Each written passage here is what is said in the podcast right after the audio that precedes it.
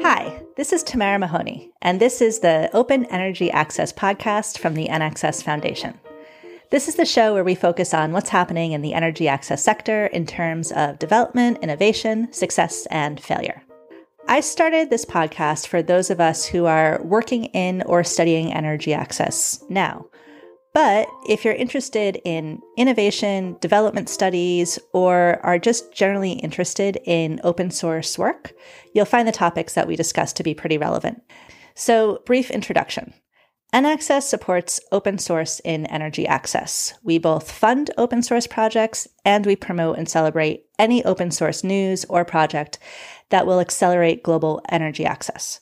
Broadly speaking, we fund two categories of projects. We've got the moonshot concept ideas and we've got the innovation pilots.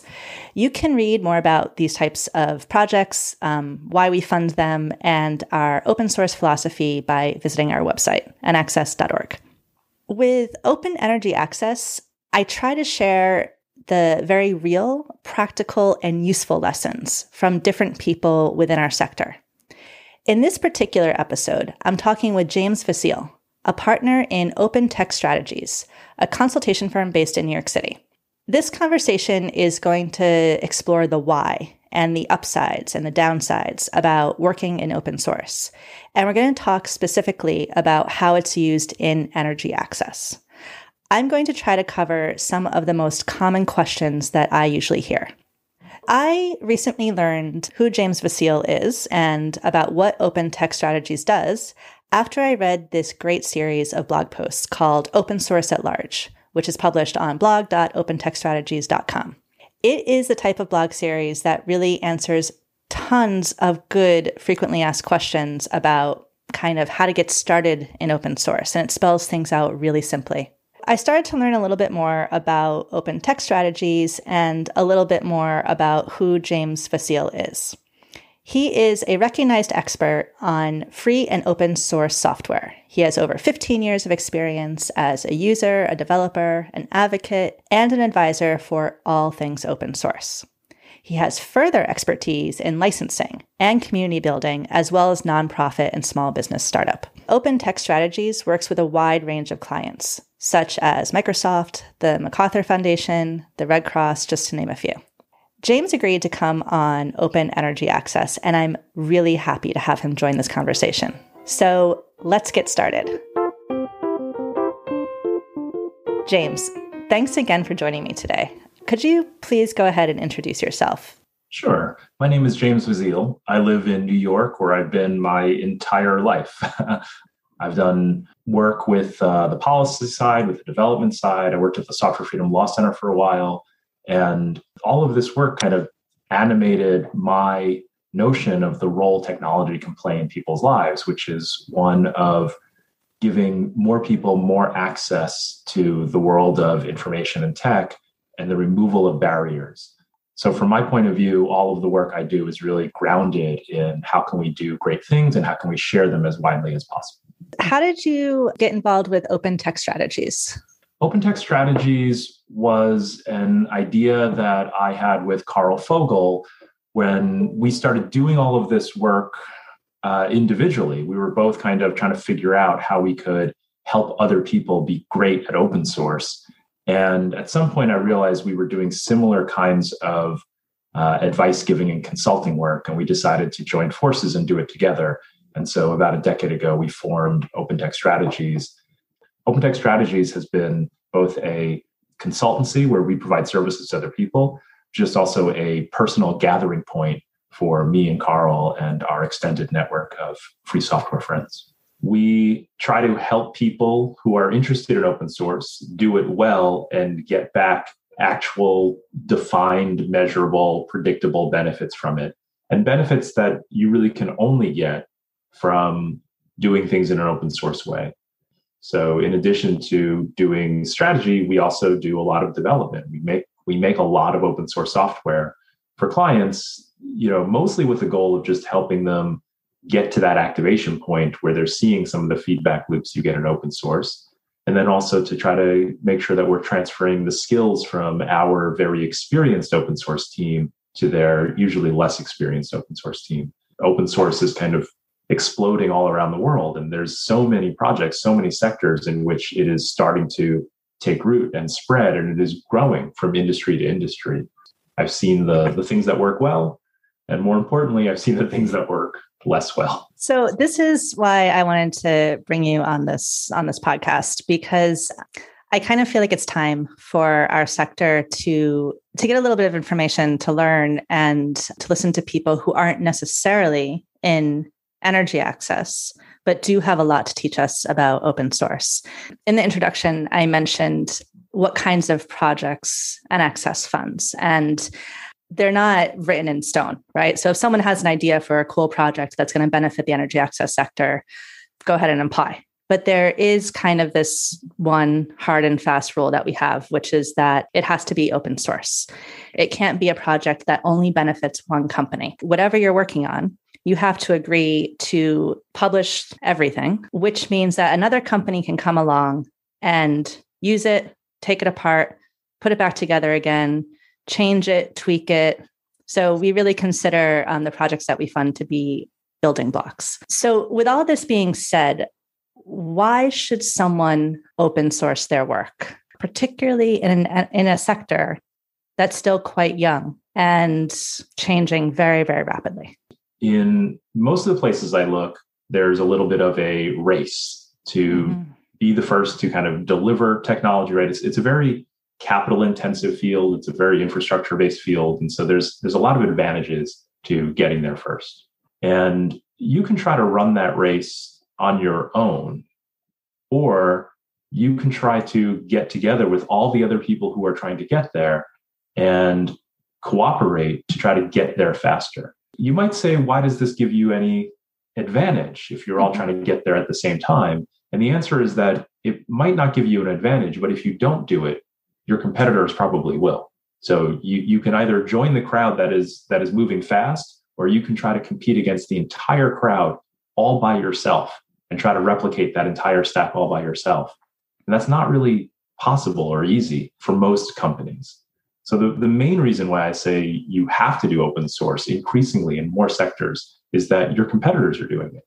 And the more your competitors are doing it, they're gaining the advantages of open source. And increasingly you have to go take advantage of open source just to kind of meet minimum level of competition.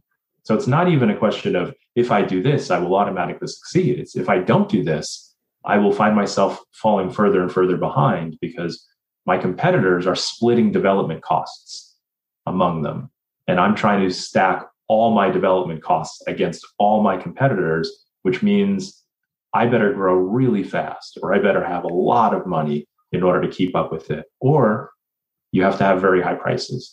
And a really good example of this is Apple versus Android. Okay. Apple makes a proprietary closed phone. Android makes an open source phone that any company can can ship its operating system on. You know, every time the Android ecosystem makes a feature, Apple has to make that feature. Mm. So the mm. Android ecosystem is, you know, call it five or six giant companies, and Apple's only one. The Android folks split their development costs by five or six. Apple bears it all alone. They do not make a budget phone because they cannot afford to make a budget phone. So they have this aura about them as they are only a luxury product. Right. But they're, you know, in all respects, for everything on one side of the ecosystem, you can find an equivalent on the other and you'll find places where android is doing better and you'll find places where apple is doing better and so i don't think you can say that they are blowing away the competition what you can say is they are managing to keep up but mm-hmm. they are working so hard to do it you you know you can never make a budget iphone and so if your costs start to creep up even more you might find out that you can no longer compete there are a lot of countries where they can't even enter the market because their yeah. prices are so high yeah. So that's the cost of not being open source, which is that you, you can't take advantage of any of those efficiencies, of any of that cost splitting, of any of that evangelism, of any of the ways in which open gives you a natural market. You have to do so much more marketing. You have to have a much bigger brand. You have to charge a much higher premium and you have to execute really well. That adds up to a set of circumstances that most companies can't actually keep up with. Apple's managing to do it, bless them for it. Mm-hmm. But most companies can't actually do it that well. And so, you know, the reason to use open source is if you don't, your competitors will. The other reasons to use open source are that if you have the right shape product and the right shape strategy, it might be that the technology you are making is not the most crucial part of the value you are delivering to your clients. And especially in those situations where the technology is just kind of a cost factor. It's just, it's not the differentiator. It's not the thing that makes you special. It's just another piece of infrastructure you need in place in order to do what is actually your core business. Well, that's a thing that you don't need to make money on that infrastructure. You need to drive the costs as far down as you can. That's the point where you absolutely should be open sourcing it and let your competitors in on it. You know, split those costs and then compete in the air. You know, dri- drive the the arena of competition towards the place where you have the advantages. And we see that a lot in a lot of sectors where ancillary technology, the stuff that is not the core of your business, mm-hmm. just isn't worth keeping proprietary.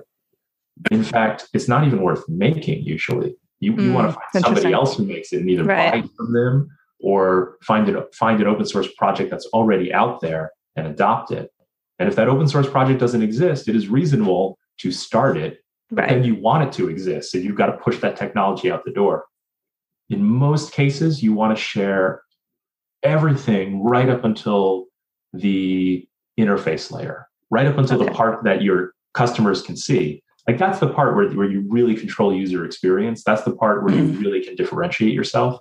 Everything below that, it kind of makes sense to to share widely. Everything above that, you kind of need to control um, just because you want to have that ability to define the user experience and you really can make unique value delivery at that point.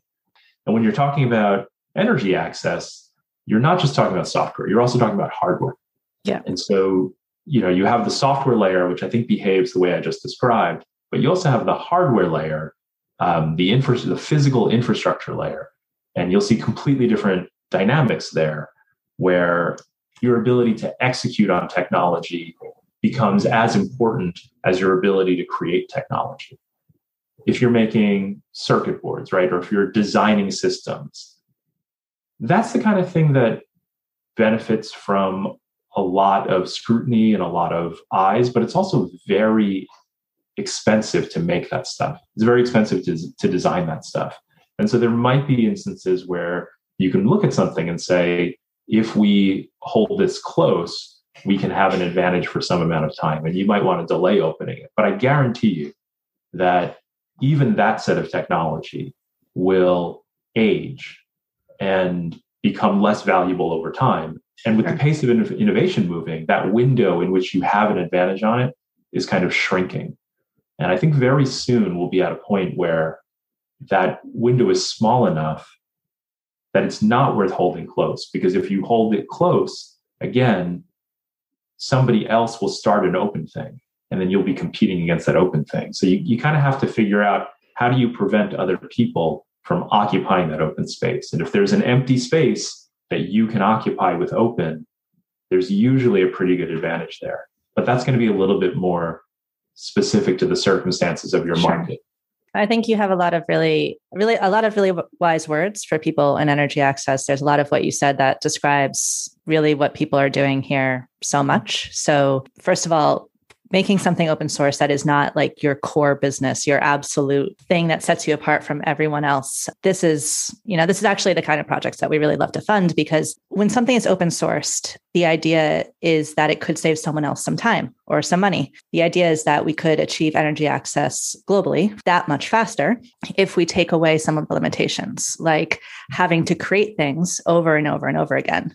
For example, the project from Okra, they made Cicada, this open source IoT device. They needed it. And one didn't exist that worked that great. And so they had to go and make it themselves and they need it to function, but it's not their core business. So, yeah, they were like, of course, yeah, why not open source this?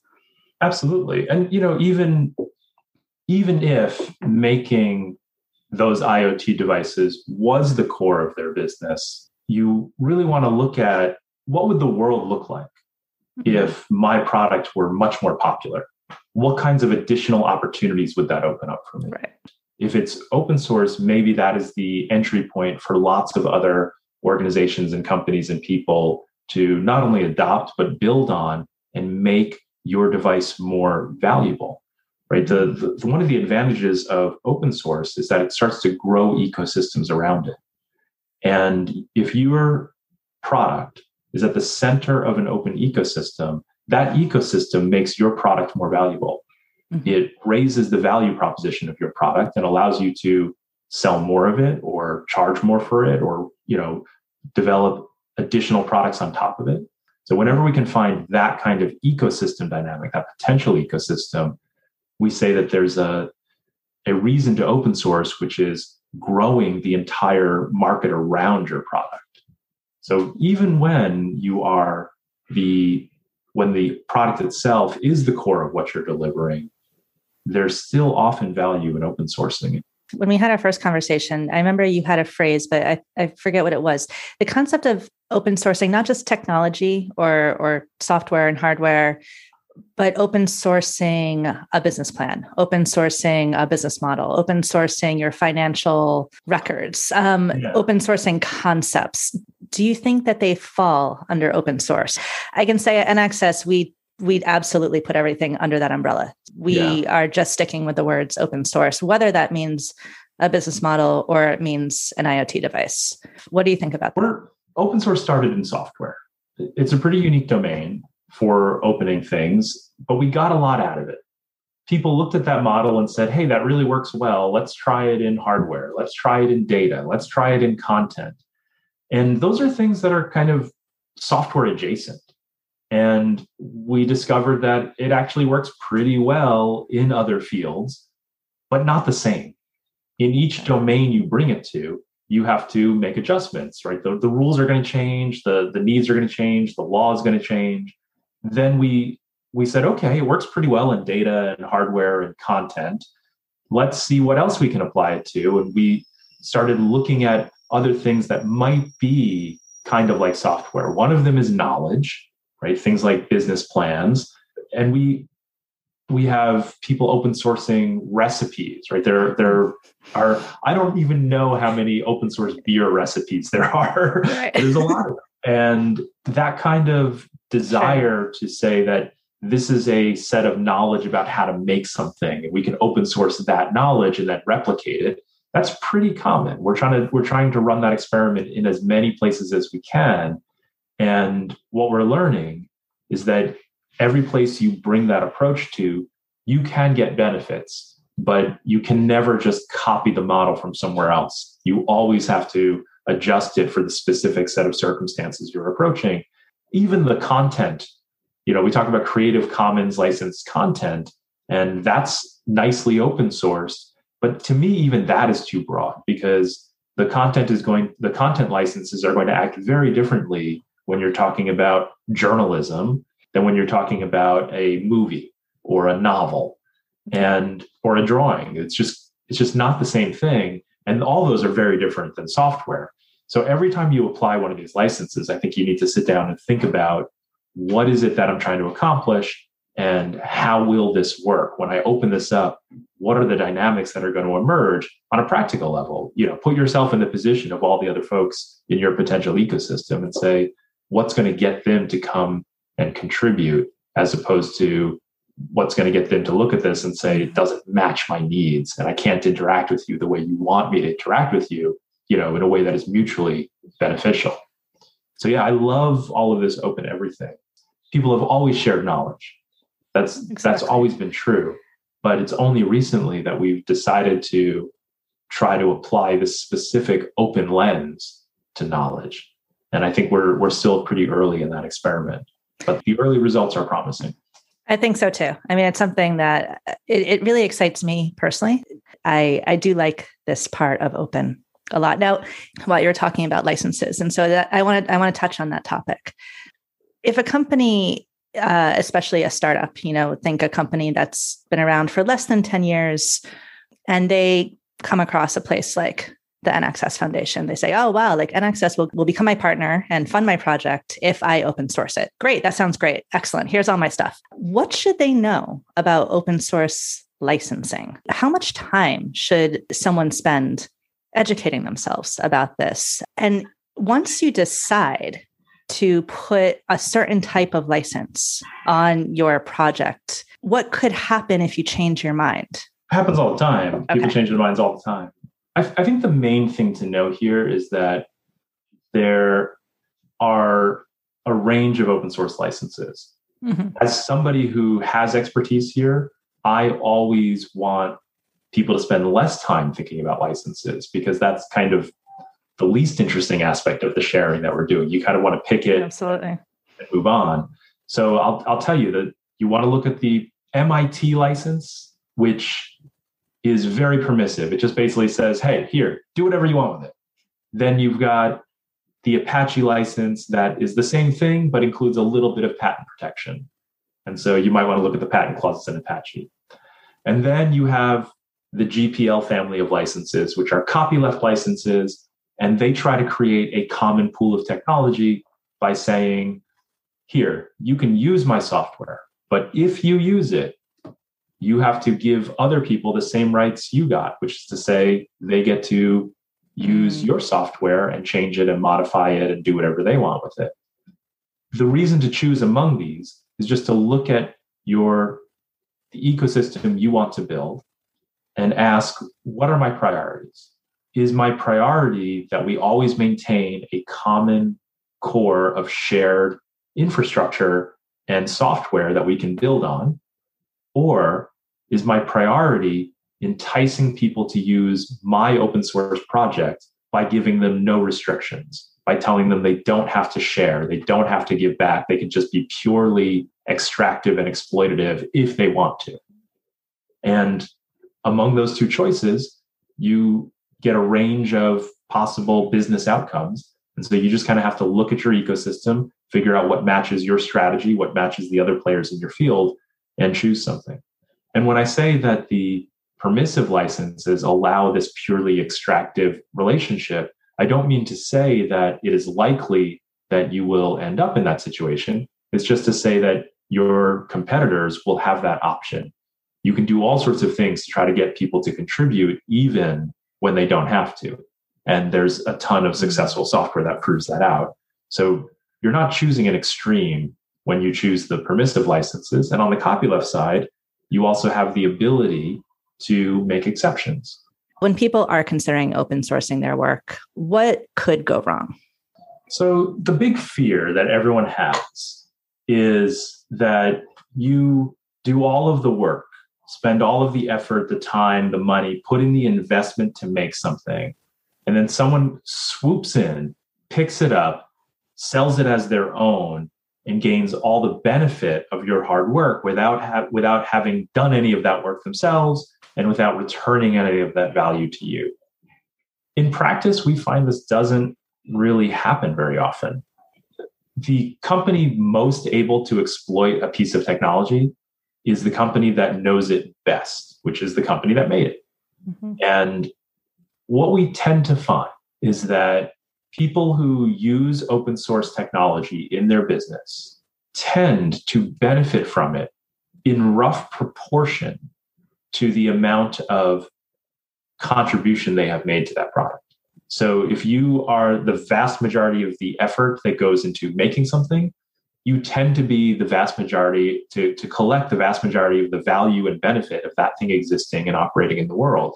We've seen that in so many places, in so many industries over and over and over again, that we think it is an imperative. So whenever we see, you know, somebody comes into your ecosystem and really starts using your product, the first thing you want to do is start the conversation with them where you say, hey, you are now dependent on this open source thing. And that produces a vulnerability for you, a risk. And if you don't start contributing back in some way, you are at constant risk from the product no longer suiting your needs and you suddenly not having a business anymore. You have to get involved in the development. Otherwise, what you have is a dependence on an outside vendor who isn't going to take care of your needs. So, you know, whenever someone says, "Oh, but what if somebody just kind of takes takes this thing and runs with it?" We say that's unlikely. Very few businesses are capable of doing that, and then there are exceptions to that, absolutely. Sure. But for the most part, that's not the concern. It doesn't happen very often everyone who is working in our sector, whether they are a funder, whether they're a startup, whether they're an investor, whether they're a software developer, we're all working towards this one goal, right? To achieve global energy access. Have you worked with any other young sectors with ambitious goals who are putting their feet in the water when it comes to open source? And what could we learn from that? Yeah, I have. I mean, open source works best when you have other collaborators who are ready to work with you. And the problem with young sectors that haven't embraced open source yet is that if you are the only open source player in your sector, you don't have those industry collaborators that help you make it all worthwhile. And so you need to do a variety of evangelism, not just around your product, but around the open source collaboration and try to get everyone else to to work with you. And that's that's hard to do. That's definitely the the big problem is being the first mover in an open source field is the hardest leap to make. The second is significantly easier. By the time you get to the third, it all just starts to make sense. My advice is just start small and everywhere there's success, double down on it. Really invest in your success and then examine your failures to understand why things didn't work and how you can change it. And pretty soon, open source just kind of becomes a natural way to approach things. And eventually, you'll have other folks at other companies doing the same thing. And this comes back to your point earlier about open sourcing your business model open mm-hmm. sourcing your knowledge, which is to say, if you're doing this open source thing, don't hide it. Tell your competitors, tell your colleagues throughout the industry, try to get them excited about doing it as well, because your your benefit from doing this will be magnified if they also do this. And so that's the that's the task is recognizing that open source requires specific investment beyond just you skilling up. It's right. talking to everyone else and getting them to do it too. Which is hard and a lot of work. I think that's where the energy access sector is, you know, overall as an industry. I think that's probably where we're, we're in that stage. And I don't think that there's any reason to think that we are going to stay in this stage for too long. So, yeah, thank you so much for taking the time to talk to me today. Thanks for publishing all the, the information that you published because there's still so much to learn just looking yeah. at your website. There's so much good information. So, yeah absolutely and we would encourage people to, to contact us you know anyone listening who's doing this kind of energy access work uh, we're always up for a conversation. We can at least point you in the right direction. And who knows maybe we can you know actually get involved and help in meaningful ways. Let's see what we'll be in in five years. Absolutely. Thanks again. Thank you tamara. And thank you to everyone for listening. So I'll be sure to put up a link for Open Tech Strategies and their blog series, Open Source at Large, within the podcast show notes. And if you have any questions for myself or for James, just shoot one of us an email. My email is tamara at enaccess.org, and he's james at opentechstrategies.com. I would love to hear your feedback, your opinions, your ideas about anything we discussed in this episode or if there's anything that we didn't cover that you think we should be discussing, let me know that too. And if you have an idea for an open source project that needs funding, please go right ahead and submit your application today. Be sure to also take a look at what we've already published and see if you can use it in your own business or project. You'll find everything you need at enaccess.org. E N A C C E S S.org. If you want to be the first to know about any new work that we publish, Follow us on LinkedIn or on Twitter, or subscribe to our email list. Thanks again for listening. Please go ahead and share this episode with a friend if you found it useful, and we'll be back in your podcast feed soon.